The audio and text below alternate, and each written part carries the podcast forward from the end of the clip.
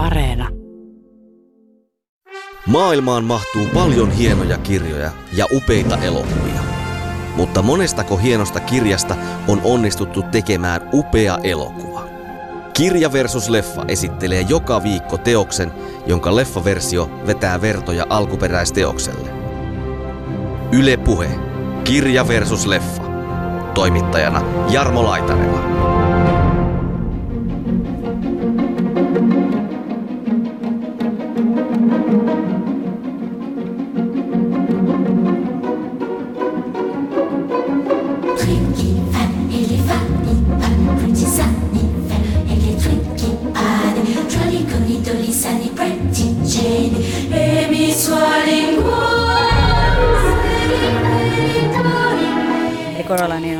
Ihana myös samaistua. Mm. Ja hän on, hän on lapsi, mutta hän on rohkea, mutta ei kuitenkaan semmoista näsäviisautta ole. Gaimanhan on tosi tunnettu siitä, että hän näissä teoksissaan yhdistelee tosi laajasti maailman, no erityisesti eurooppalaisia mytologioita ja, ja folklorea, mutta, yli, mutta ylipäätään maailman mytologioita.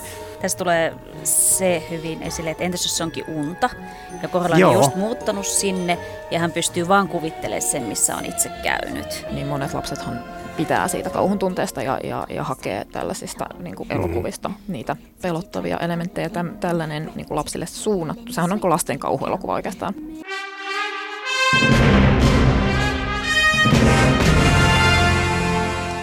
Erityisesti Sandman-sarjakuvan tekijänä tunnetun Neil Gaimanin kauhukertomus Coraline ilmestyi vuonna 2002.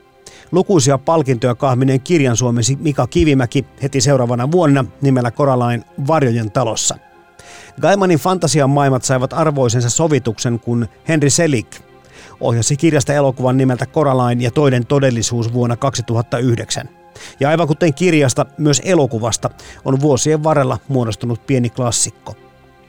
Kansani Neil Gaimanin ja Henry Selikin Koralain teoksista keskustelevat kirjastonhoitaja Paula Laaksonen ja koulukinon erityisasiantuntija Marjo Kovanen. Tämä on Kirja vs. Leffa, ohjelma tarinoiden myös kauhufantasia tarinoiden ystävillä.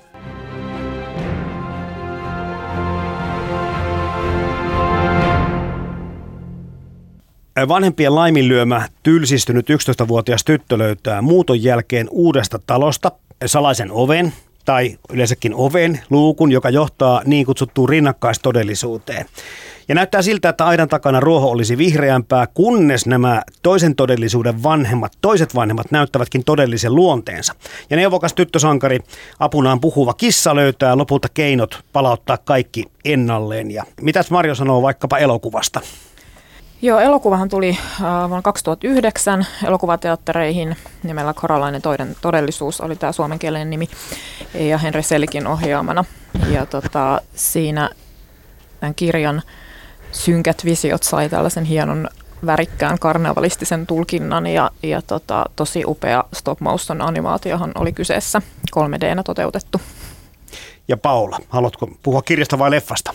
Jos vaikka kirjasta muutaman sanan sanon, niin tosiaan 2002 ilmestynyt kirja, en muista milloin löysin sen, se vaan ilmestyi käteen ja näytti mielenkiintoiselta ja se oli varmaan se myös, milloin tajusin, kuinka hyvä kirjailija Neil Gaiman on, että Kyllä. olen lukenut, niitä on tullut luettu ja että ahaa. Ja se oli yksi, pidän kauhusta tosi paljon, mutta se on yksi kirja, joka oikeasti pelotti nautti. Et siinä oli se, että kun ensimmäinen luin kirjan, niin siinä oli semmoisia hienoja kauhuelementtejä, jossa niinku se ihan selkäpiitä karmi. Ja sitten, sitten kun ruvettiin puhumaan elokuvasta, niin ensimmäisen tuli mieleen, että Corlinena olisi hieno Dakota Fanning.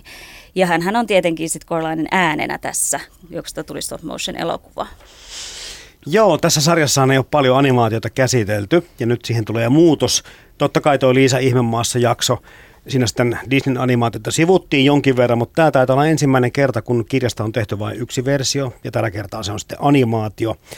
Ja, ja sikäli mua tuossa niin jopa huvittikin se, että Koralainia kuitenkin on vähän myöskin tähän Liisa Ihmemaassa kirjaan tai elokuvaan jollakin tavalla myöskin verrattu. Kyllä, selkeästi ajatellaan, että se ovi on sama kuin se jäniksen, jäniksen tuota kolo ja sitten kissa on ehkä vähän jänis ja sitten punainen kuningatar ja äiti. Aika paljon samanlaisia on, kun miettii. miettii. Siinä vaan on sitten, ää, Liisa Ihmemaassa mennään kokonaan sinne Ihmemaahan, kun tässä sitten taas käydään, ollaan molemmissa maailmoissa koko ajan. Joo, kyllä siis tämä on tosi, tosi paljon samanlaista tematiikkaa. Liisa Ihmemaassakin on, on paljon sitä aikuistumisen, ää, itseksi kasvamisen tematiikkaa, mitä myös tässä Koralainessa jonkun, jonkun verran on. Ja sitten Koralaineshan myös on tämmöinen, no Ihmemaa Ots on myös toinen vertauskohta, johon tämä, tämä tota, viittaa. Niin onko toi, Liisa voisi kuvitella, että se on saman ikäinen suurin piirtein kuin Koralainen iältäänkin? Varmaan suurin piirtein, joo. Kyllä, mm. kirjassa Liisa Ihmemaa, Liisa on joku jopa kuusivuotias. Että sitten mm. elokuvissa hän on aina vähän semmoinen vanhempi. Okay, ja joo. tässä hän on 11 koko Joo, Karolainen on niin 11-vuotias. Kyllä. Mennään tähän Neil Gaimanin kirjaan tosiaan 2002 ilmestyi ja voisi sanoa, että on vähän semmoinen toisaalta varmaan tiettyjen piirien hyvin tuntema tekijä, mutta joillekin vähän tuntemattomampikin, mutta tämä kirjahan on tosi menestynyt ja monesti palkittu. Joo, kirja on, on tosi äh, varmaankin hänen tunnetuimpia teoksia ehkä. Ja, ja tota, mä itse luin sen silloin, kun se ilmestyi 2003, ilmestyi suomeksi, niin luin sen silloin sen takia, koska tosiaan tykkäsin Neil Gaimanista aikaisemmin hänen teoksistaan ja erityisesti tästä Sandman-sarjakuvasta, mm-hmm. josta hän on, varmaan tunnetaan eniten tästä sarjakuvasta ja sama juttu tässä, kun Paula mainitsi, että tykkää kauhusta, niin sama juttu mulla. Mä tota, tykkäsin tämän kirjan kauhuelementeistä ja erityisesti sen takia, että se on lastenkirja, se on lapsille kirjoitettu. Ja se on aika poikkeuksellista, että, että niinkin tota, lapsiyleisöä ää, aliarvioitamatonta tekstiä kirjoitetaan ja, ja tehdään niin kuin aidosti kauhukenreen sijoittuva teos ää, lapsille, niin se, on, se oli mun mielestä jotenkin tosi hieno juttu tässä kirjassa. Mutta siinä ehkä se isoin selkkaus lukijan täytyykin käydä itse kanssa, että hetkinen, onko tämä oikeasti lastenkirja? Koska sä sanoit tuossa ihan Marjo hyvin, siinä ei aliarvioida lukijaa tippaakaan, eikä lässytetä turhilla asioilla. Okei, se on tehty kyllä niin kuin sadun rakenteellisesti tai jotenkin sadun muotoon, mutta se, että se on yllättävän pelottava ja yllättävän jännittävä. Kyllä, joo, niin on. Ja se, se toki monet sadutkinhan on alun perin aika jännittäviä, synkkiä, pelottavia, väkivaltaisiakin. Ja, ja, ja tota, siinä mielessä tämä kirja on, aika paljon linjassa sen perinteisen satumaailman kanssa ja synkänkin satukerron. Ja siinähän on toki tällaisia hahmoja, niin kuin tämä toinen äiti, joka, joka on vähän kuin paha äitipuoli, paha noita Totta. tai joku vastaava tämmöinen äh, sadun paha syöjätär. Kyllä.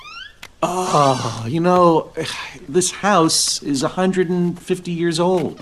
So? So explore it. Go out and count all the doors and windows and write that down. On. List everything that's blue. Just let me work. Sitten mulle tuli mieleen myöskin tota siitä enemmän vielä elokuvasta, mutta kyllä se kirjastikin pikkusen tämmöinen niin lapsen, niin kuin kasvavan lapsen painajaisuni. Että et ne jaksot oli rakennettu just sillä tavalla, että kun hän sitä luukusta tai ovesta menee, että jospa se olikin se ilta, että hän on nukahtanut, että ne on aina unijaksoja sitten nämä todellisia painajasunijaksoja sitten nämä hommat, koska vanhemmathan ei sitten niin kuin lopussakaan niin kuin hokaa, että mitään olisi ollut missään vaiheessa hullusti. Kyllä. Ja tässähän on se, että tämmöinen asetelma, että on, lapsi on vähän niin kuin yksin. Yksin. Vanhemmat, vanhemmilla on kiire ja sitten se, mitä, mitä niin kuin lapsi toivoisi, että hän haluaa hyvää ruokaa, haluaa, että ollaan koko ajan kotona ja sitten siitä menee, menee siihen kau, kauhun puolelle. Mm. Kiinnitin ihan sama asia huomiota, että siihen tarvitaan tietenkin tämmöinen nokkela pikkutyttö päärooliin, ja tota, mutta sitten tämä hieno muutto sitten tämmöiseen uuteen tuntemattomaan paikkaan ja, ja se on sitten tämmöinen vanha, valtava iso talo ja, ja jäi vaan miettimään tätä nimeä Pink Palace. Palace että minkä, minkä takia tämmöinen nimi oli tälle paikalle edes annettukaan. Sehän oli kai sitten, sitten jostakin historian havinaa tällä, tällä nimellä. Mutta. Huomasin tuossa elokuvassa, siinä oli sivulausessahan puhuttiin tätä, että yleensähän tänne ei saa, saa tulla perheitä, joilla on lapsia – niin siinä oli vähän tällainen tämmöinen, että, että sittenhän sieltä löytyy niitä aave, aavelapsia, jotka se äiti on saanut kynsiinsä, niin se, että tiedetään, mitä sitten tapahtuu lapsille, jotka siellä on. Mm-hmm. Niin siinä oli siinä elokuvassa tämä hahmo, tai kirjassa tämä Vaipi ja hänen, hänen isoäitinsä, joka omistaa tämän talon Joo. tässä elokuvassa. Ja ilmeisesti hän ei ole halunnut vuokralaiseksi sinne lapsiperheitä ja voisi ehkä jotenkin sitten päätellä siitä, että hän tietää, mitä niille lapsille siellä voi tapahtua. Sitten lisäksi tässä vielä näitä lähtökohtia se, että, että erikoiset naapurithan on myös semmoinen niin herkullinen aihe laittaa, laittaa asioita tapahtumaan. Mutta sitten tuossa jo, niin kuin sanotkin jo Paula aikaisemmin, niin toi tuommoinen tylsyys, kun on sitten mielikuvituksellinen tyttö tai lapsi, joka on tarpeeksi tylsää, niin sä voit alkaa myöskin loihtimaan kaikenlaisia. Eli nämä lähtökohdat jo heti kirjan alusta lähtien musta tuntuu niin kuin kutsuu seikkailuun ja siinä on kaikki elementit olemassa. Joo, että tässähän on, tässä varmaan tulee myöhemminkin puhetta, mutta tämä Waibihan on se on vähän sitten mielenkiintoinen lisä, koska se on sitten se lapsi siellä. Että tässä kirjassahan se Coraline on ainoa lapsi. Kyllä. Ja sitten seikkailee itsekseen, mutta sitten tämä just, että miksi se Waibi on jäänyt tästä ja sitten vähän se etenkin, kun tyttö tai nainen pelastetaan, niin sitten kun kirjassa hän pelat saa itsensä, niin se vähän häiritsee Tämä kyllä. on Mm, se on totta, joo. Mm. Se on tosiaan, kun tämä Vaipi on sit siinä tämä henkilö, joka auttaa koronaa, niin siinä lopussa ja ikään kuin pelastaa hänet, niin se tietysti vähän, vähän särähtää, mutta, mutta mä tavallaan ymmärrän sen, sen, sen elokuvan dramaturgian näkökulmasta, miksi se hahmo on siinä, että se Koralainilla on joku vertainen, jonka kanssa hän keskustelee, ja siinä kirjassahan on sitä sellaista sisäistä puhetta, mitä elokuvassa ei ole, ja, Kyllä. ja siihen saadaan dialogia ja, ja, ja, tota, ja, ja huumoria siihen elokuvaan. Se elokuvahan on sillä tavalla vähän hauskempi kevyempi tietyllä tavalla kuitenkin. On, on. Että tota, ne, ne visiot, mitä siinä, siinä kirjassa on, niin, niin tota, se voi olla, että se olisi sitten enemmän siitä aikuisten kauhuelokuva, jossa olisi aivan niin kuin Kyllä. pelkästään tota sen, sen kirjan mukainen. Siinä on myös se, siinä sitten kun Waibi tulee ja siinä on tyttö ja poika, niin heillä on se, se ystävyys on vähän sellaista kiusoutta kiusottelu on vähän ärsyttävä se waipi siinä, kun taas sitten kun Coraline on yksin, niin itsensä ehkä ärsynyt niin helposti, niin siinä on vähän Coralinen hahmokin muuttuu sitten siinä elokuvassa. Mm. elokuvassa. Ja sitten myös mun mielestä ne vanhemmat on myös sitten, että oikeasti siinä elokuvassa sanotaan, että nyt jätät rauhaan. Että ne ei ehkä ole niin ankari siinä kirjassa. Why don't you ever cook, Mom? Coraline, we've been through this before. Your dad cooks, I clean, and you stay out of the way. Try some of the chard. You need a vegetable. It looks more like slime to me. Miten tuosta vielä tuosta sadun rakenteesta tai tuosta niin muodosta ja lähtökoodista, niin, niin tuleeko vielä mieleen jotain sitten tästä niin Kaimanin kirjasta, niin kun mennään tuohon leffaan? Se koko ajan kutsuu se leffa meitä, kyllä mä huomaan sen, että mm. tämä on niin herkullinen pari keskustella. No siis toki se muoto itsessään on, on tosi tämmöinen niin sankarimatkatyyppinen ää, kaavahan siinä on siinä, siinä tota, kirjasta ja siinä on tämä, tämä päähenkilö ja, ja hänen vastustajansa ja sitten on nämä auttajat, jotka on saatu kaavalla tosi tyypillisiä. Siinä on nämä Naded Spinky Forcible, jotka, jotka tota, tämän kissan lisäksi auttaa Coraline ja itse asiassa he, he ö, auttavat antamalla Coraline sen amuletin ö, kiven, jossa on reikä. Ja sehän on tällainen tosi tyypillinen satumotiivi, että, että saadaan tällainen niin kuin auttava amuletti matkalle mukaan. Ja, ja itse asiassa se, Gaimanhan äh, on tosi tunnettu siitä, että hän näissä teoksissaan yhdistelee tosi laajasti maailman, no erityisesti eurooppalaisia mytologioita ja, ja folklore, mutta, yli, mutta ylipäätään maailman mytologioita. Ja tässäkin kirjassa on, on tällaisia piirteitä, niin kuin tämä, tämä kivi on semmoinen niin kuin Stone, ää, tota, joka tunnetaan ainakin eurooppalaisessa perinteessä tämmöisenä taikakivenä. Eli, eli siinä on tosi paljon myös tässä kirjassa sellaisia elementtejä, joita Gaiman on ottanut ottanut tota perin, erilaisista kansanperinteen elementeistä ja sotuperinteistä. Kyllä kun niitä etsii, niin niitä löytyy tosi paljon. Eli perinteisesti tehty ja jopa kirjoitettu, mutta jotenkin vaan sitten kun lukee nuorten ja lasten kirjallisuutta, niin ei ole tämmöistä efektiä itselleni tullut sen jälkeen varmaan tai pitkästä aikaa ainakaan, että se on kuitenkin, niin Kaiman on niin hyvä kirjoittaja ja kuitenkin keksinyt siihen tosi paljon uusia, että se varmaan on kanssa, miksi se on tämmöisen No mainisen veroinen. Mm. Kyllä, kyllä. Jo hän on todella taitava yhdistämään näitä, näitä tota, erilaisia elementtejä ja luodessaan ihan uutta fantasiamaailmaa, joka on myös todella karmiva. Tota, tuossa tota, alussa jo puhuttikin siitä, että on aika pelottava ja aika jännittävä näin kenties kovin pienille lapsille suunnatuksi teokseksi, mutta tota, sitten mä jäin huomiota, tai kiinnitti huomioon semmoisen asian, että tämä, tämä Koralaan itse niin pelkää. Eli hän lähtee aika rohkeasti niihin kaikkiin juttuihin mukaan ja kohtaa sen toisen todellisuuden ja ne toiset vanhemmat, jotka osoittautuu sitten melkolaisiksi paholaisiksi, tota, ainakin se äiti siellä toisella puolella, mutta silti hän niin kuin jotenkin säilyttää semmoisen lapsen uskonsa ja semmoisen rohkeutensa. Ja liittyykö tämä sitten siihen, että sitä pystyy pienemmätkin kuuntelemaan tai lukemaan, koska he voivat samaistua tähän korallinen rohkeuteen? Joo, kyllä se mun mielestä liittyy siihen, siihen tota, ylipäätään lasten kulttuurissa lastenkirjallisuudessa elokuvassahan on, on yleensä se lapsipäähenkilö, se joka on, on nokkelampi ja, ja fiksumpi kuin ne aikuiset tai, tai ne pahikset, mitä siinä on, niin, niin se kyllä varmasti auttaa lapsikat, lapsikatsoja ja lukijaa. Eli Coraline on ihana myös samaistua. Mm. Ja hän on, hän on lapsi, mutta hän on rohkea, mutta ei kuitenkaan semmoista näsäviisautta ole. Ja mä pidän Coralineista myös siksi, että hyvin paljon tulee nuorten kirjoja ja lasten kirjoja, jossa se päähenkilö on se altavastava, jota kiusataan. Mm. Ja tämmöinen on kauhean suosittua, niin tässä hän on, no hän on yksin siinä kirjassa ja leffassa hänellä on Vibe, joka kanssa tulee hyvin toimeen, niin ei ole sitä semmoista kiusaamiselementtiä, että se kauhu, se pelko tulee jostain muualta, joka nyt on tämmöinen fantasia äiti. Joo, ja kyllä, ja siis vaikka hän on tosi tämmöinen nokkela ja rohkea ja neuvokas, niin, niin kyllähän siinä kirjassakin itselleen toteaa, että kyllä häntä pelottaa, mutta hän päättää kuitenkin toimia huolimatta siitä pelosta, ja se tekee hänestä rohkean. Sehän on tässä, se, tässä kirjassa se, se sanoma, että, että ei ole rohkeaa, että ei pelkää, vaan se, että voittaa sen pelon ja toimii siitä huolimatta.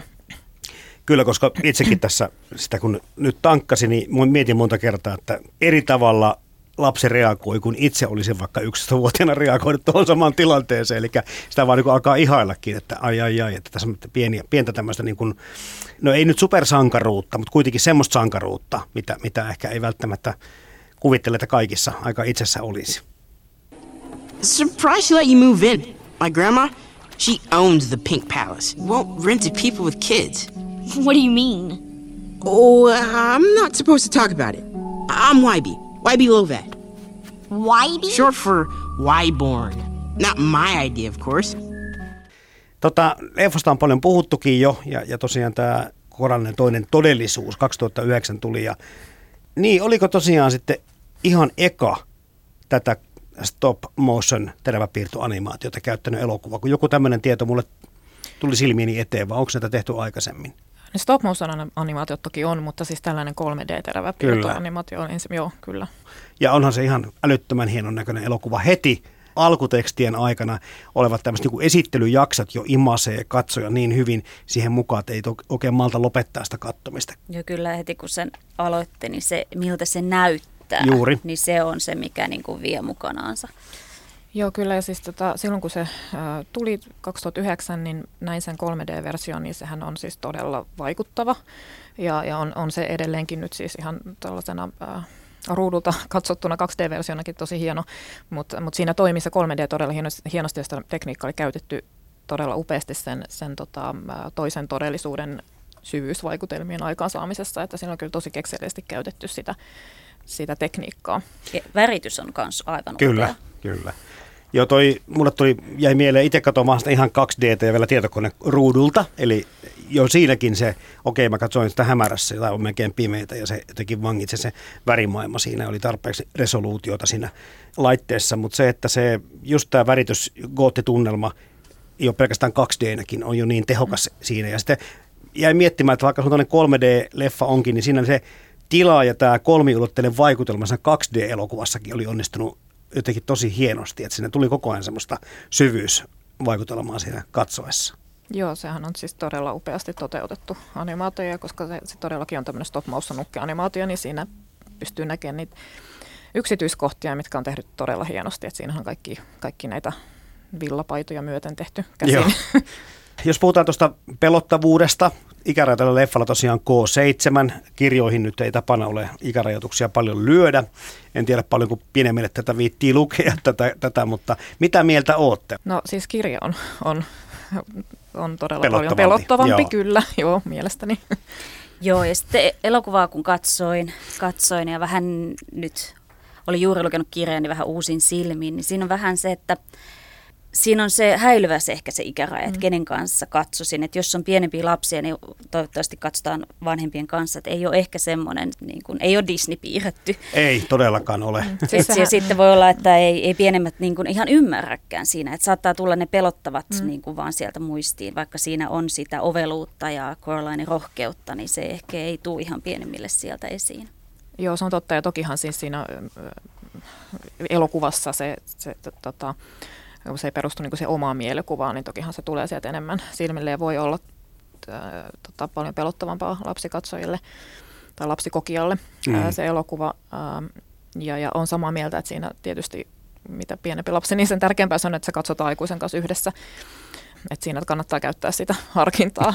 Joo. Mutta tässäkin tulee sitten semmoinen niin eteen, kun miettii just lapsikatsojan tai lapsilukijan näkökulmasta, että jos tätä kovin pienelle, joka ei välttämättä vielä niin jaksa itse kuvatonta kirjaa lukeakaan, ja vanhempi on sitä lukemassa, niin sähän voit omilla äänenpainollasi vähän helpottaa sitä mm. jännittävyyttä. Että mäkin olen lukenut valitettavasti omille pojille todella aikaisin, jopa ennen kouluaikaa semmoisia kirjoja, mitkä on niin todella jännittäviä. Mutta sitten mä vaan niin vähän joko sensuroin itse mm. puheeni, että en, en tule kertoneeksi ihan kaikkia päänkatkaisuja. Tai sitten tota, jos on jännä paikka, niin en, en, en rupea hyytämään omaa ääntäni, vaan kevennän ja ei niin paljon tullut jännittävältä. Että. Ja Joo. sitten taas on, on nuoria, jotka hakee sitä jännittävyyttä. Kyllä, kyllä. kyllä. Et sitten itse sanoisin, että tämä on vähän niin kuin aikuiselle tehty taideteos, tämä elokuva. No se Et tuntuu siitä ehkä siltä. vähän voi nauttia aikuiset enemmän. Joo, kyllä siis, kyllä siis se on kaiken ikäisille ja siis erittäin hyvin sopii aikuisille ja, ja toki on varmaan tehtykin siis todella laajalle yleisölle ja eri ikäisille, ää, mutta tota, kyllä siitä varmasti moni lapsikatsoja saa myös paljon irti, siis ei toki liian pienet, mutta tota, ää, ja niin kuin sanoit, niin, niin monet lapsethan pitää siitä kauhun tunteesta ja, ja, ja hakee tällaisista niin kuin mm-hmm. elokuvista mm. niitä pelottavia elementtejä. Täm, tällainen niin kuin lapsille suunnattu, sehän on kuin lasten kauhuelokuva oikeastaan, niin siinä ne ne pelot on vielä sellaisia, jotka on tunnistettavia lapsikatsojille. Siinähän on se ää, tyypillisiä, lapsille tyypillisiä universaaleja pelkoja, pelkoja pelot niin kuin vanhempien menettämisestä, yksin jäämisestä ja, ja tällaiset, tällaiset paineaisvisiot, niin, niin ne on sellaisia ää, lapsille tuttuja pelkoja, joita myös voi tällaisen tällaisen kulttuurituotteen kautta käsitellä turvallisesti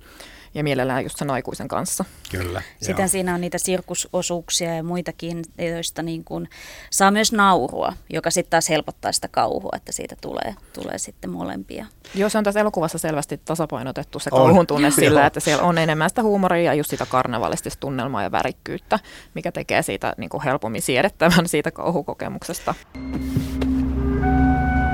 Huh?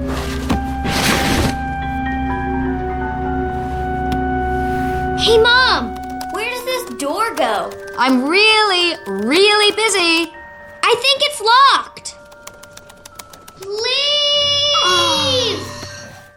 Mulle ei ole tota, tuttu tuo Dave McKeanin kuvitus tässä alkuperäisessä teoksessa, mutta miten Marjo Kovanen, Paula Laaksonen, onko se teille? Olette selannut sitä kirjaa niin, että millaista kuvaa hän on viljennyt siinä? Sehän on, se on aika synkkä. Se on semmoisen gra- grafiitti teoksen näköinen ja se on, se on sitä kauhuelementtiä. Itse just luin taas sitten kymmenvuotispainoksen, jossa oli Chris Riddlein painos, äh, kuvitus ja siinä kuvitus oli se oli sarjakuvamaisempi ja ehkä vähän otettu sitten elokuvasta mallia. Ne hahmot on tunnistettavampia, kun taas sitten siinä alkuperäiskuvituksessa ne on semmoisia synkkiä varjoja enemmänkin. Niin siinä taas tässä se oli selkeästi tehty, se oli visuaalisesti hienon näköinen tämä kymmenvuotispainos ja sitten myös niin kuin lapsilukijoille sitten sai semmoisia hyviä, hyviä kuvaelementtejä sieltä. Mä tykkäsin molemmista kyllä. Joo, mä oon kanssa ne molemmat kuvitukset selannut ja olen lukenut sen kymmenvuotispainoksen. Ja tota, ne D. McQueenin kuvathan on todellakin siis semmoisia siis, no, pelottavia ja, ja, ja sy- synkempiä ja, ja tota, eri tekniikallakin toki tehtyjä, mutta kyllä niistä tulee sellainen todella synkkä kokonaisuus sen kirjan kanssa. Noista näyttelijöistä jo tuli Dakota Fanning jo mainittuakin tuossa Koralainen roolissa, mutta miten muuten, minkälaista työtä työtä tuota ääninäyttelijät. Se on aika tärkeä kumminkin elementti, kun puhutaan animaatiosta. Mm. Jos se menee yhtään pieleen, niin uskottavuus ropisee saman tien. Ja tässä kyllä teki mieli uskoa kyllä jokaista hahmoa. Joo, tosi hienot ääninäyttelijät kyllä. Se on se Terry Hatcherin Other Mother on, on, on hyytävä. on, on hyytävä ja tosi hieno. Kyllä. Ja siellä on, kaikki tekee niin, kuin niin hyvää ja uskottavaa työtä.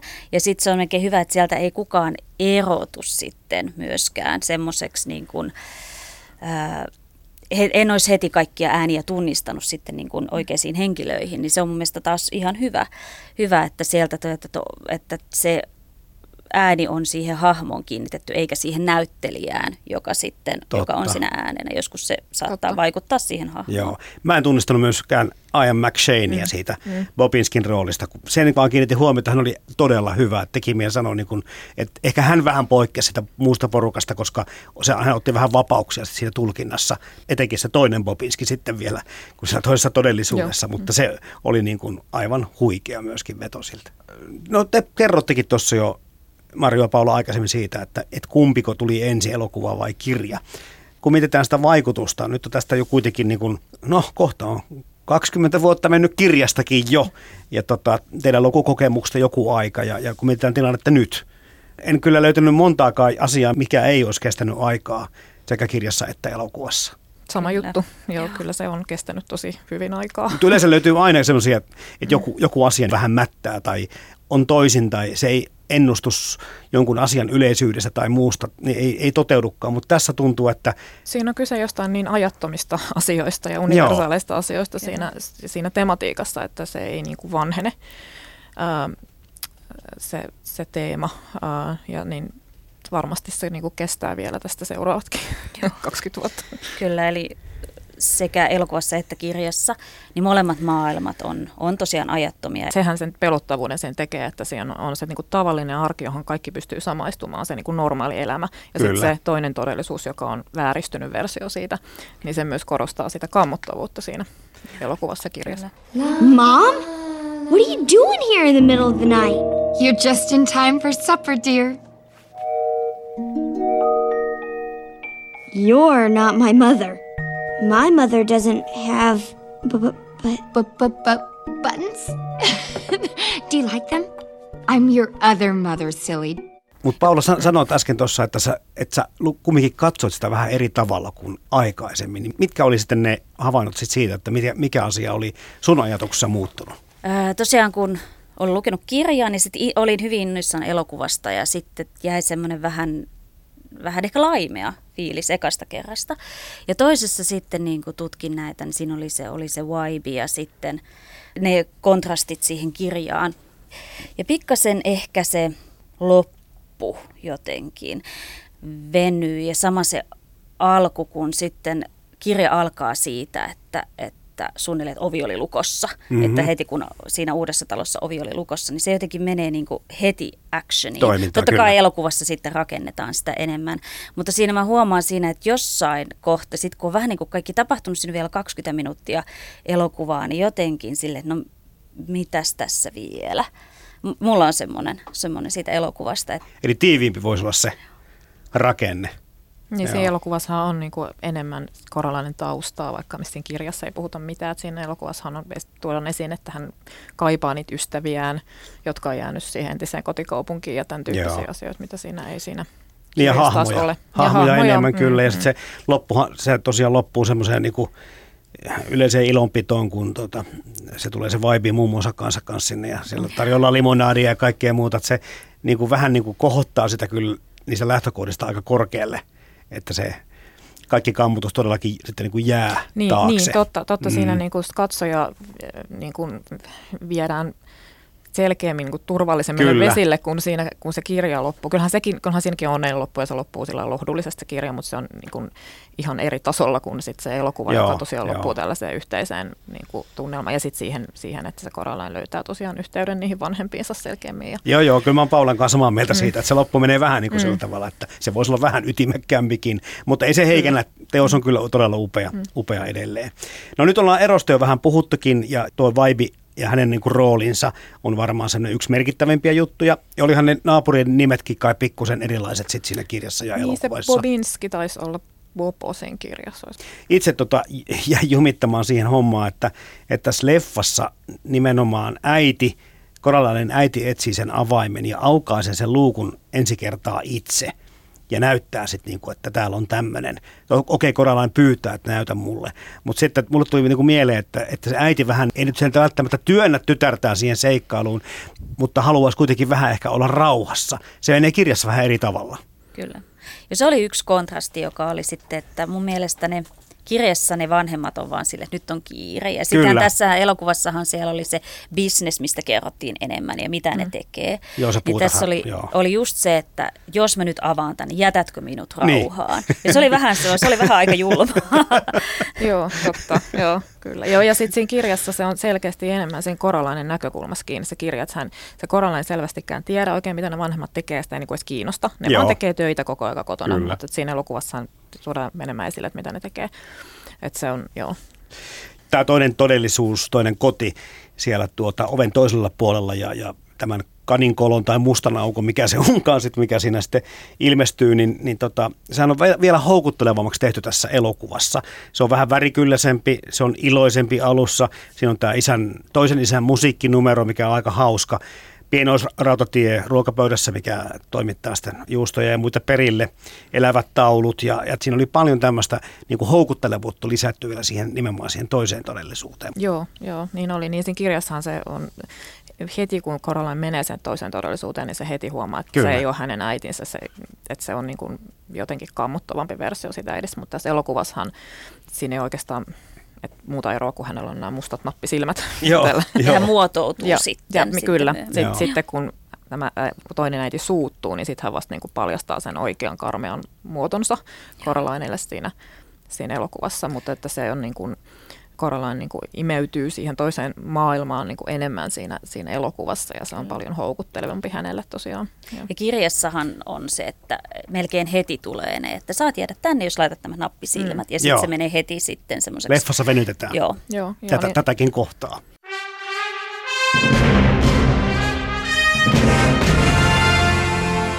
Kansani Neil Gaimanin ja Henry Selikin Koralain teoksista keskustelevat kirjastonhoitaja Paula Laaksonen ja koulukinon erityisasiantuntija Marjo Kovanen.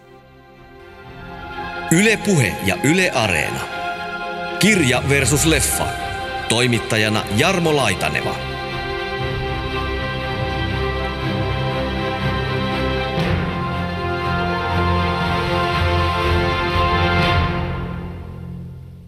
Mitäs mieltä olette muuten näistä nappisilmistä?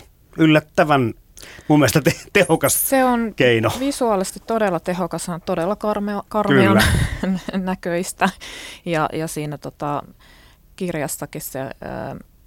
No kyllä se niin kuin, tavallaan kirjassa, kun lukee sitä, niin mielikuvanakin on kauhean, mutta jotenkin niissä kuvituksissa erityisesti se, se tota, karmivuus tulee esille. Et sen takia se elokuvassa tietysti toimii, kun se on visuaalisesti niin tehokas keino. Se on hätkähdyttävä. Siitä tuli mullekin mieleen joku tämmöinen sarjamurhaaja, joka, joka niin kuin suurin piirtein kuorii ihmisen mm. ihostaan ja kaikkea muuta. Siinä, siinä tuli semmoisia konnotaatioita, mitä ei niinku edes tajunnutkaan, mutta se vaan tuntui iljettävältä, inhottavalta ja kauhealta koko ajan. Siinä jotenkin, siinähän on, että toisessa todellisuudessa on ne nappisilmät ja sitten näytetään niitä nappeja ja puhutaan niistä, mutta siinähän on, että se on semmoinen, minkä kirjailija ja katsoja itse saa että apua. Ja etenkin elokuvassa siellä on la, rasiassa ne napit ja sitten se neula, mm. niin siinä tulee semmoinen, että hui kamala. Joo, ja se elokuvahan alkaa itse sillä, että se, tota, sit mitä ei siinä kirjassa ole, että se toinen äiti tekee sitä nukkea ja ompelee ne silmät sille nukelle, mitä jo tämähän on sellainen asia, mutta siinä kirjasta se ei, ei ole. Ei olekaan, joo, se oli vähän lisätty tämä. Mm. Sitten se kohtaus yleensäkin ottaen, kun se toinen äiti sillä toisessa todellisuudessa ikään kuin laittaa sen pienen boksin siihen viereen, missä on sitten neulalanka ja napit. Että no, on meillä nyt Koralain sullekin nämä silmät tässä, niin voit sitten jäädä tänne. No way! You're not sewing buttons in my eyes! Oh, but we need a yes if you want to stay here. So sharp you won't feel a thing. Ow! Ja sitten mm. siinä on vielä se, että saat valita värit ja sitten se vaihtelee joo, niitä. Aika muista. Musta on perinteinen. Kyllä. Puhuttiin sitten siitä, että toi äiti on pikkusen toisenlainen toinen äiti, niin, niin se sitten muuttuu hämähäkkimäiseksi tämmöiseksi, tai luuranko hämähäkki, mikä tämmöinen yhdistelmä on, mutta sitten kuitenkin sitten sinne, hän kutoo sen verkon, mihinkä hän sitten yrittää saada koralainen niin kuin vielä jumiin, eli tämmöistä lisää tämmöistä kauhuelementtiä siihen Joo, siinä elokuvassa on siinä loppupuolella tosi paljon sitä kauhukuvastoa. Kyllä. Ja siinä, no siinä kirjassa tietysti viitataan tähän toiseen äitiin hämähäkkinä. Se kissa taitaa sanoa jotenkin, että tämä tota, kutoo juuri niin ison verkon kuin hän tarvitsee saadakseen sen saalinsa kiinni. Että se taitaa olla sellainen ainoa viittaus siihen hämähäkkiin okay. siinä kirjassa, mutta sitten siinä elokuvassa on tota, tosiaan ää, otettu kaikki irti sitten näistä visuaalisista kau- kauhuelementeistä. Ja sitten siinä oliko torakoita, jotka oli sitten myös tämmöisiä. Oli. Ne Joo. Piti Joo. ovea ja Joo. ne oli semmoisia jättimäisiä. Joo. Kaikki tykkää. Kaikki tykkää ehdottomasti. Entäs sitten tämä kuuluisa irtokäsi, joka sitten sillä seikkailee tässäkin. Ja tälläkin on kai sitten historiaa ja perinnettä tässä kauhussa ihan riittämiin. Joo, joo ky- kyllä joo. Itse asiassa sehän on siinä kirjassa myös semmoinen niin hämähäkkimäinen. sitä kuvataan niin kuin hämähäkkimäiseksi sitä irtokättä, että sehän, sehän on toki myös viittaus siihen. Totta, joo, taitaa mm. olla. Mutta siis oli luurankomainen tässä mm, elokuvassa. Mm, Mm, kyllä, joo. ja sitä on käytetty sitten kai. Hyvin monta elementti. kertaa. Että Mm. just tämmöinen, että, että käsi vaihtuu ja sitten se onkin murhaajan käsi ja Mm. rupeaa tekemään tämmöisiä omia tai että käsi jopa irtoaa ja, Ja sillä lähtee omille oma- tie, joo. tielleen. Ja, Kyllä. Mm. Se oli yksi semmoinen lapsuuden kokemuksia, se kuristava kauhu.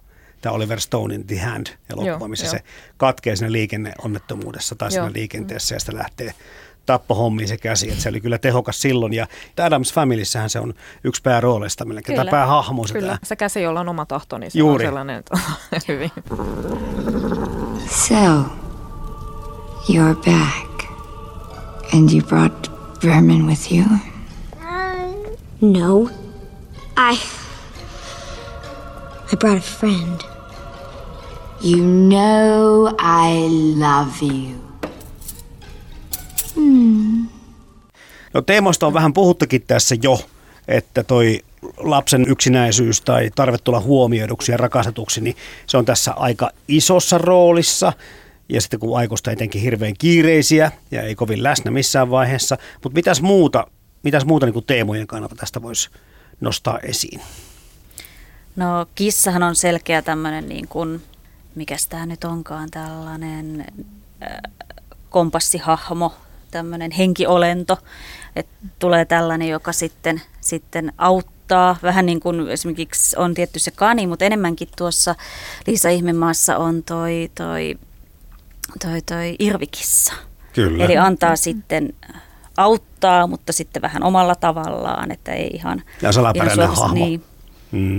Ja mä tykkään, että on, on Disney on vähän pilannut kissat, kun kiss, eihän Disney itse ei kissoista pitänyt, niin on saanut vähän huonon maineen Disneyn kautta, niin mä aina pidän, että on hyviä kissahahmoja. Että sitten, että ne on, on ovelia, mutta ne ei ole pahoja.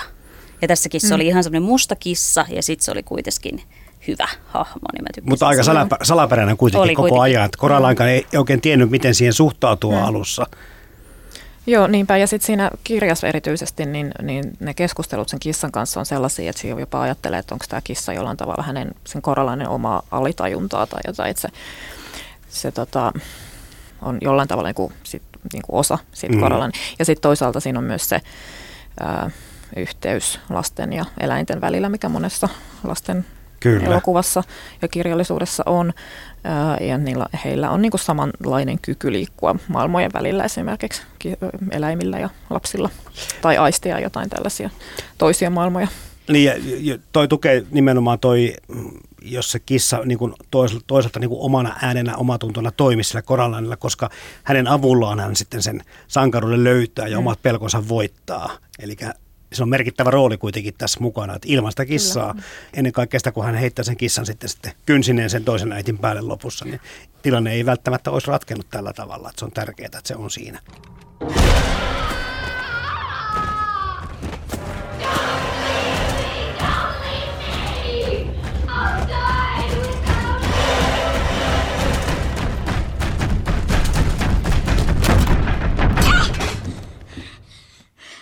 Mutta tietenkin tämä aika suora viittaus siihen, että, että kun me ajatellaan, että ruoho on aina takana vähän vihreämpää, niin tässä tullaan siihen lopputulokseen. Tämä Neil Gaiman tulee, että ei kyllä ole. Että älkää menkö kurkkimaan turhaa ja älkää haaveilko mistään muusta kuin mitä teillä on. Joo, se on aika, aika suoraviivainen opetus On, tässä. on. Et siinä mielessä, tää, tässä kun puhuttiin näistä sadun, sadun tota, rakenteesta, niin tämähän on tietyllä tavalla myös hyvin tyypillinen ja perinteinen varoitustarina, mikä on myös tyypillinen tota, niin kuin perinne lajityyppi. Mhm. Eli tässä niin kuin siis varoitetaan toivomasta liikoja tai, tai niin kuin katsomasta sinne, sinne aidan toiselle puolelle. Sillä, et, et, et se tässä on hyvin niin kuin keskeinen opetus. Ja toisaalta myös mun mielestä Kaima on itse sanonut myös, niin, että kun hän on kirjoittanut tätä lapsilleen tätä kirjaa, että, että hän on halunnut myös opettaa, opettaa, että rakkaus ei välttämättä aina näyttäydy sellaisen, että antaa kaikkensa, että, että, että se äh, ihminen, joka rakastaa sua, niin voi olla joskus vaikka välinpitämätön ja, mm-hmm. ja, ja ehkä laiminlyödäkin, mutta sitten se,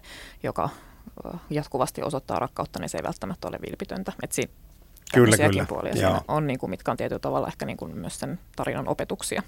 Joo, ja tuli tämä tämmöinen niin kuin nykyajan opetus kanssa siitä, että, että jos asiat tuntuvat olevan liian hyväksi, hyviä ollakseen totta, niin ehkä ne eivät ole totta. Tämä niin. liittyy siihen ihan samaan, samaan teemaan kanssa, että ihan tehokkaasti tuli esiin.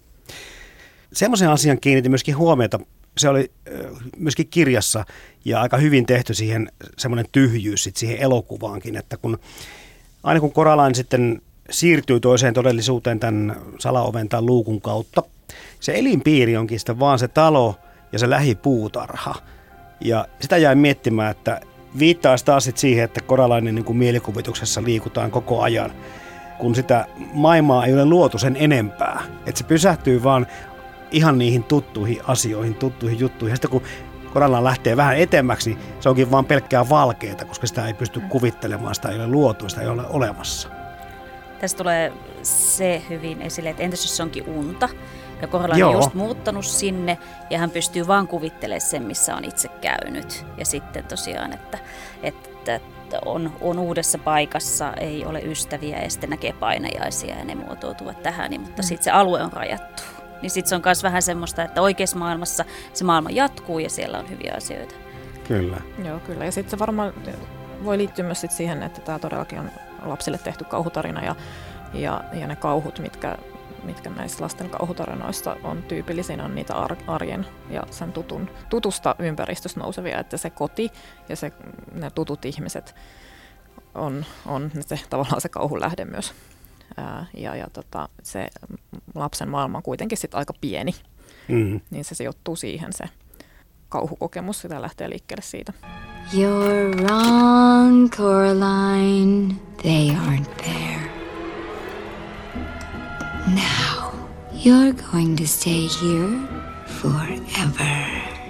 Tuosta naapuri herra Bobinskista pitäisi sirkusdirektorista kysyä myös semmoinen kysymys, että, että kun hän yrittää siinä kuitenkin muutamaan otteeseenkin vähän niin kuin varotella Koralainia, että älä vaan avaa sitä luukkua ja älä vaan mene sinne.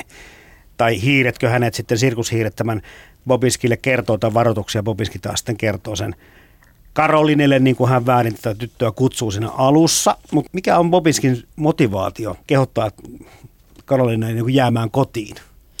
Tässä voi olla monta eri teoriaa. Yksi on se, että hän on itse käynyt siellä. Aa. Ja sitten hän siellä oli myös niitä aavelapsia, että jos vaikka ne, hänellä on joku yhteys heihin. Kyllä. Että tässä voi ajatella, mutta kyllä. Siinähän kirjassa selkeästi tulee ne, ne hiirten laulut ja ne muuttuu aina ja sitten... Joo. Ne on aika karmivia Joo. muuten. Ne on. Joo, ja tässäkin on muuten taas se, että ne on ne eläimet nimenomaan, jotka kulkee sen niiden maailmojen välillä. Totta. Että se on, ne, ne hiiret tuo sen viestin sille Bobinskille. Joo, joo. Tuli mieleen toi Maija Poppanen ja pari muutakin satua sit siitä, että, että ikään kuin lapset ennen kuin ne oppii puhumaan, niin, niin ne ymmärtää eläinten kieltä. Niillä on niin se tietty yhteys pienillä lapsilla ja eläimillä, kunnes sitten ne kasvaa isoksi ja sitten tuota, menettävät sen kyky, kykynsä ja yhteytensä. Joo. Sitä viitataan näissä saduissa joskus kanssa. Kyllä. Jo. Kun Babinski ei oikein halua, että Koralaan tähän seikkailuun lähtee, niin kuuluuko se jotenkin kuitenkin vähän tähän genreen sitten myöskin, että se paha pitää niin kuin etukäteen jotenkin tunnistaa ja nimetä ja osoittaa. Että tuo on nyt se epäilyttävä juttu, että tonne ehkä ei kannattaisi mennä. Totta kai se on pakko mennä, koska muuten ei synny seikkailua eikä koko, koko tarinaa synny, mutta onko se vähän kuitenkin semmoinen, että, että se pitäisi olla tiedossa?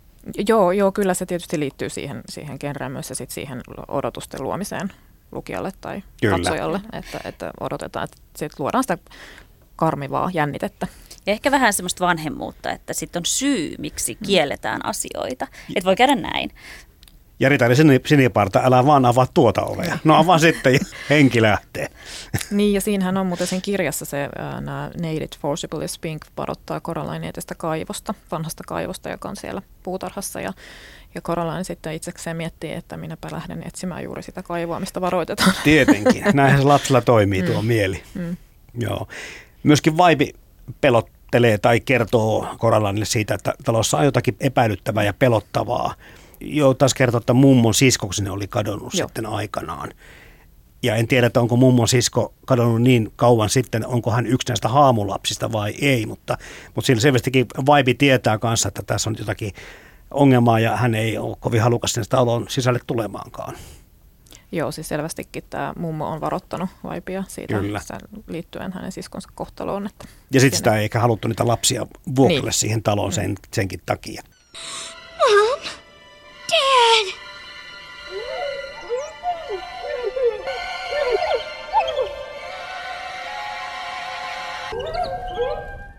Mites sitten se nukke? Mä jäin sitä vielä miettimään, että miksi se näytti Koralanilta se nukke, mikä oli vanha kuitenkin hänen isoäitilleen vai isoäidin siskolleen kuuluva nukke? No se, se elokuva alkaa siitä, se on tämä alkutekstikohtaus, missä tota se toinen äiti ilmeisestikin sitä nukkea ää, tekee, ja siinähän se alkaa sillä, että hän purkaa sen vanhan nuken, ja se on ilmeisesti tämän Waipin isoäidin siskon nukke, joka on sitten näyttänyt häneltä. Ja hän tekee sitten tästä nukesta Niin modifioi, mm. modifioi sen uuteen uskoon. Mm. Että Kun hän ilmeisesti sitten huomannut, että tänne on tullut tällainen lapsi, äh, jonka hän aikoo houkutella sinne toiseen, Joo, toiseen multa ohi. todellisuuteen. Joo, kyllä, kyllä. Siinä oli myös sitten semmoisia varmaan liittyy taas tämmöiseen niin kuin kauhun tai sadun elementtiin, kun miettii, että, että Koralan sitten etsii näitä kolmen haamulapsen sielua. Oliko se ne sieluja ne? Joo, joo, kyllä. Niin, sieluja etsii. Tai, tai siinä, tai siinä tota, elokuvassa puhu silmistä, mutta sieluista kai siinä kirjassa puhutaan. Joo, joo, joo, joo. jotka on vähän semmoisia tuota, läpikultavan marmorikuulan mm. olosia ja näköisiä. Ja sitten yhdessä vaiheessa, onko se sitten se viimeinen sielu, jumissa semmoisen niljaisen olennon sisällä, mutta mä en sanonut kanssa oikein tolkkua, että olihan e- leffassakin sitten semmoinen kaksipäinen oli jo siinä, joka yritti sitä pitää, mutta se oli myös semmoinen niin kuin tämmöinen selvä, selvä kauhuelementti tuotu lisää siihen, mutta Joo. en saanut sitten sen paremmin kiinni. Että. Joo, se oli vähän samantyyppinen kauhuelementti, mikä siinä kirjassa taas oli tämä toinen, toinen isä, joka oli siellä kellarissa, jonka tämä toinen äiti oli sitten niin kuin rangaistukseksi sinne passittanut ja se oli myös aika kammottava ilmestys siinä, siinä kirjassa. Elokuvassa on se vähän eri, erilainen se kohtaus, mutta, tota, mutta tosiaan tämä Niljainen otus on nämä, tämä tota, toinen Miss Spink ja Miss Forcible, ää, jotka myöskin on sitten, tota, siinähän viitataan siihen, että se, se toinen äiti ei pysty tekemään täydellisiä kopioita, vaan ne menee aina jollain tavalla niin kuin pieleen. Mm. Ja Joo, tämä oli on vähän niin kuin semmoisessa pussukassa, mm. on koteloitunut sinne Joo, ja sitten siitä kyllä. tulee tämmöinen vähän alien-tyyppinen olento ja tämä on yksi kohta, mikä kirjassa tosiaan oli hyvin kammottava. Ja sitten tähän liittyy se, että tosiaan nämä, nämä tota, toinen äh, Spinky Forcible pitää sitä, sitä kolmatta aave sielua käsistään, niin se, sehän ne on, on tosi mielenkiintoiset hahmot nämä Spinker Forcible, vaikka ne on siinä aika vähän aikaa kummassakin sekä kirjassa että elokuvassa on tosi merkittävässä roolissa, koska tietysti on nämä henkilöt, jotka antaa sen amuletin ää, tota, Coralineille auttaa häntä, mm-hmm. mutta tietyllä tavalla ne edustaa, edustaa myös sellaista niin kuin toisenlaista noituutta. Siis noituus on sellainen teema, mikä tässä, tässä molemmissa kirjassa ja elokuvassa on, on tosi mielenkiintoista, koska siinä viitataan siihen toiseen äitiin. Sehän on vähän niin kuin noita akka mm, ja tämmöinen, siinä puhutaan nämä aavelapset sanoista beldamiksi, joka on tämmöinen noita akka tai sadun paha syöjätär. Ää, ja, ja tämä on tämmöinen kuin paha noita. Ja sitten tietyllä tavalla nämä Spink ja Forcible edustaa taas sellaista niin kuin hyvää noituutta, ja, koska he, he on tällaiset, he ennustaa teelehdistä ja heillä on näitä amuletteja ja, ja he auttaa Coralineia. Että se on ne on sillä tavalla mielenkiintoinen niin kuin toinen puoli siinä öö, noituusteemassa, mikä siinä kirjassa elokuvassa on. Caroline, we're home. Mom! Dad, I missed you so much! missed us? Oh no, you broke my favorite snow globe. I didn't break it. It must have broke when you escaped. And cut your knee. Coraline, I asked you to count all the windows, not put your knee through them. But, well, get yourself cleaned up. Tuossa ihan alussa puhuttikin siitä, että yksi mikä merkittävästi poikkeaa kirja elokuvasta, yksi kohtaus on se loppu. Tosiaan kirjassa Koralainen on tarpeeksi näppärä itse pelastamaan elämänsä ja tilanteensa, mutta, mutta vibe on taas sitten pantu tähän ratkaisijan rooliin tässä elokuvassa. Minkä verran se, tota, minkä verran se tota teidän mielestä niin hyppäsi silmälle sieltä, että tuntuuko se te, niin kuin väärältä ratkaisulta? Ei se ehkä väärä ollut, mutta että kyllä se vähän, vähän häiritsi. Että just, että ei yhtään haittaa, että siinä on, on ystävä ja waifi ja sitten hänellähän oli ne, oli ne silmät ja hän tuli sitten auttamaan. Että hän, hänestä ei tullut pahaa hahmoa, vaikka hänelle oli laitettu ne, laitettu ne nappisilmät. Mutta sitten olisi ollut kuitenkin, olisin halunnut, että Caroline olisi pelastanut itse itsensä myös elokuvassa. Joo, joo, olen samaa mieltä, kyllä. Niin se Coraline sai sitä kirjassa sitä kissasta kuitenkin ikään kuin tasavertaisemman partari, mutta tässä elokuvassa se kissan rooli oli tässä vähän pienempi mun mielestä ja se vibe oli nostettu sit siihen vähän niin kuin sen kissan lisäksi Joo. tähän niin kuin ratkaisemaan tätä tilannetta, että niin kuin apuriksi tälle päähenkilölle, jotenkin näin. Joo ja semmoiseksi niin kuin tasavertaiseksi, jonka kanssa hän voi keskustella Kyllä. siinä oikeassa maailmassa myös. Joo, juuri näin. Siitä lisää niistä vanhempien roolista, koska se, se tässä on myös... Äh, jotenkin merkille pantavaa, että ne vanhemmat ei ole mitenkään sellaisia, että ne niin kuin oikeasti laiminlöistä Coraline, vaan ne on siis vaan niin kuin tavallisia kiireisiä vanhempia. Kyllä. Ja, ja se korostaa sitä, sitä, että siinä on oikeasti kyse niin kuin lapsen kauhutarinasta, koska se on niin kuin sen lapsen niin kuin maailmassa vahvasti ja, ja tosiaan sen lapsen silmin ta, ker, nähty ja kerrottu tarina. Niin se on myös niin kuin jotenkin hienoa siinä ja toisaalta se on myös ää, aikuisille erityisesti niin kuin, vanhemmille kauhutarina, koska siinä tietyllä tavalla todentuu se pelko siitä, että muuttuu lapsensa silmissä hirviöksi. Niin tulee myöskin mieleen semmoinen asia, että kun lapsella on tapana sanoa, että meillä ei ole ikinä mitään hyvää syötävää, meillä, sulla ei mm. ole ikinä aikaa minulle, että se niin kuin lapsen näkökulmasta se aikuisen normaali kiire voi niin. näyttäytyä sillä ikinä. Niin, kyllä, niin justiin mm. se, että se niin kuin korostuu kyllä. siinä lapsen maailmassa ja siinä, ja siinä todellakin sekä kirjasta että elokuvassa ollaan tosi niin kuin vahvasti siinä lapsen näkökulmassa. Mutta se leffan jälkeen myöskin tekee mieli kaapata omia lapsia kainaloon. Niin. Aika vahvasti, koska Kyllä. se toimii todella hyvin, että jos se kerran Neil Gaiman on niin kuin omille lapsilleen sepittänyt, niin mm. ehkä on pikkusen tullut ylitöitä tehtyä. Että. Niin, kyllä. Voin kuvitella, että saattaa olla omaa kokemusta siinä mukana. Well, I'm glad it's finally over. It is over and done with for us. What about me? You're in terrible danger, girl. But how? I locked the door. It's the key, miss. There's only one, and the Beldam will find it. No toi Sandman-sarjakuva tuli tuossa kanssa mainittua Neil Gaimanilta aikanaan. Se on siitä varmasti kuuluisa ja tätäkin on muuten toivottu käsittelyyn tähän sarjaan jossakin vaiheessa. Katsotaan päästäänkö tota sarjakuva VS-leffaa menemään. Mutta sitten tota, onhan häneltä filmatisoitu muutakin tähtisumua, mm. jossa oli hyvinkin kuuluisat merkittävät näyttelijät. 1999 ilmestynyt leffa tänäkin päivänä löytyy, löytyy tuolta suoratoista palveluista mm. ja muualta. Että kyllä, tota, niin, niin, kyllähän niin kuin aika tämmöinen tuottelias ja, ja ansiokas tekijä on.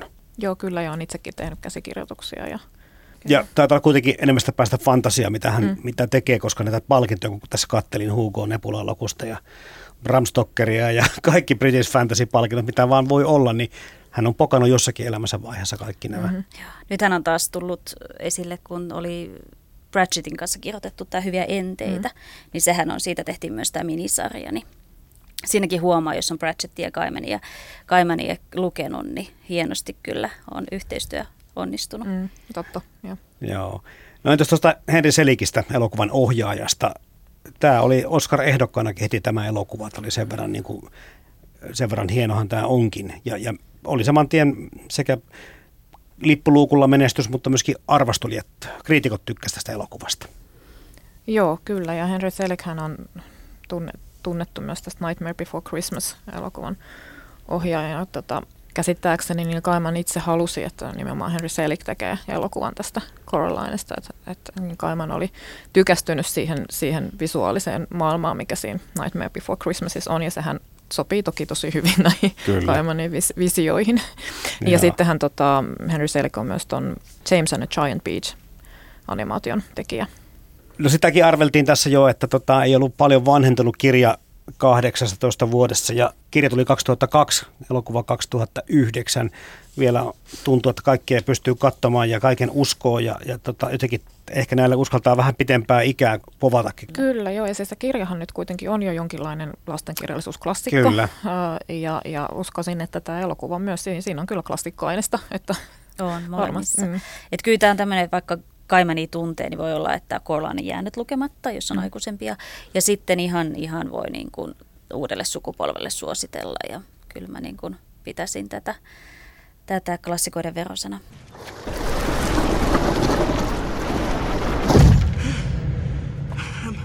I'm really sorry I didn't believe you about all this evil stuff, Coraline. Why did you change your mind? Well, Grandma showed me this picture after I called you crazy. It's her and her sister before she disappeared. The sweet ghost girl. Tämä on niin, niin moniulotteinen teos ja siinä on niin hirveästi niitä On. oikeasti niiden niin kuin ilmeisempien teemojen lisäksi niin kuin, niin kuin On. tasoja yllättävän Kyllä, paljon, kyllä. vaikka se kirjahan on aika ohut. Mutta tota, siinä on, no siis, no tietysti se pelkojen voittaminen ja sen lisäksi se, se sanoma lapsille niin kuin siitä, että miten oppia pärjäämään maailmassa, joka voi olla pimeä ja pelottava. Eli siis tämä Gaiman ki- sanoo, kertoo lapsille, että maailma oikeasti voi olla pimeä ja pelottava, miten sä voit pärjätä siinä, eikä niin, että, että yritetään sepittää kuva maailmasta, joka Mm. olisi kaunis, mutta ei totta. Tähän samaan tilanteeseen kaikki vanhemmat joutuu lastensa kanssa, että, Mm. mm. että maailmassa tapahtuu kauheuksia, voi tapahtua lähelläkin. Että miten, niihin, miten ne pitäisi niinku kertoa, että että tämä on kumminkin pääosin hyvää, kaikki onnellista, mutta sitten voi olla jotain selittämätöntä pahuuttakin olemassa ihmisissä. Mm. Ja olihan se sitten, kun kysyttiin siitä toisesta äidistä, niin sehän oli, että hän haluaa jotain, mitä rakastaa, mm. mutta sitten hänen rakkaus oli semmoista, joka imee tyhjiin. Mm, Mm, kyllä. että sitten, jos hän olisikin, ajattelin, niin että aina, aina hyvää ruokaa ja sitten napit silminen, olisiko se sitten ollut semmoinen, että hänen olisi tullut sitten se, se haavelapsi sitten tai haamulapsi myöhemmin. Niin, Niin, ja sitten ni- on niin. niin kuin, äiti sitten imee sen rakkauden pois siitä lapsesta. Joo. Niin, kyllä joo, ja sitten se kohtaus, missä nämä haamulapset Koralainen juttelee, niin siinähän ne jotenkin varoittaa Koralainen siitä, että sä ennen pitkään muutut vaan tämmöiseksi ontoksi tyhjäksi kuoreksi, jossa jäät tänne, niin, niin tota, sehän tavallaan on just sitä, että jos sä saat aina kaiken mitä haluat, niin mikään ei tunnu miltään enää. Maailmaan mahtuu paljon hienoja kirjoja ja upeita elokuvia. Mutta monestako hienosta kirjasta on onnistuttu tekemään upea elokuva? Kirja versus leffa esittelee joka viikko teoksen, jonka leffaversio vetää vertoja alkuperäisteokselle. Yle Puhe. Kirja versus leffa. Toimittajana Jarmo Laitaneva.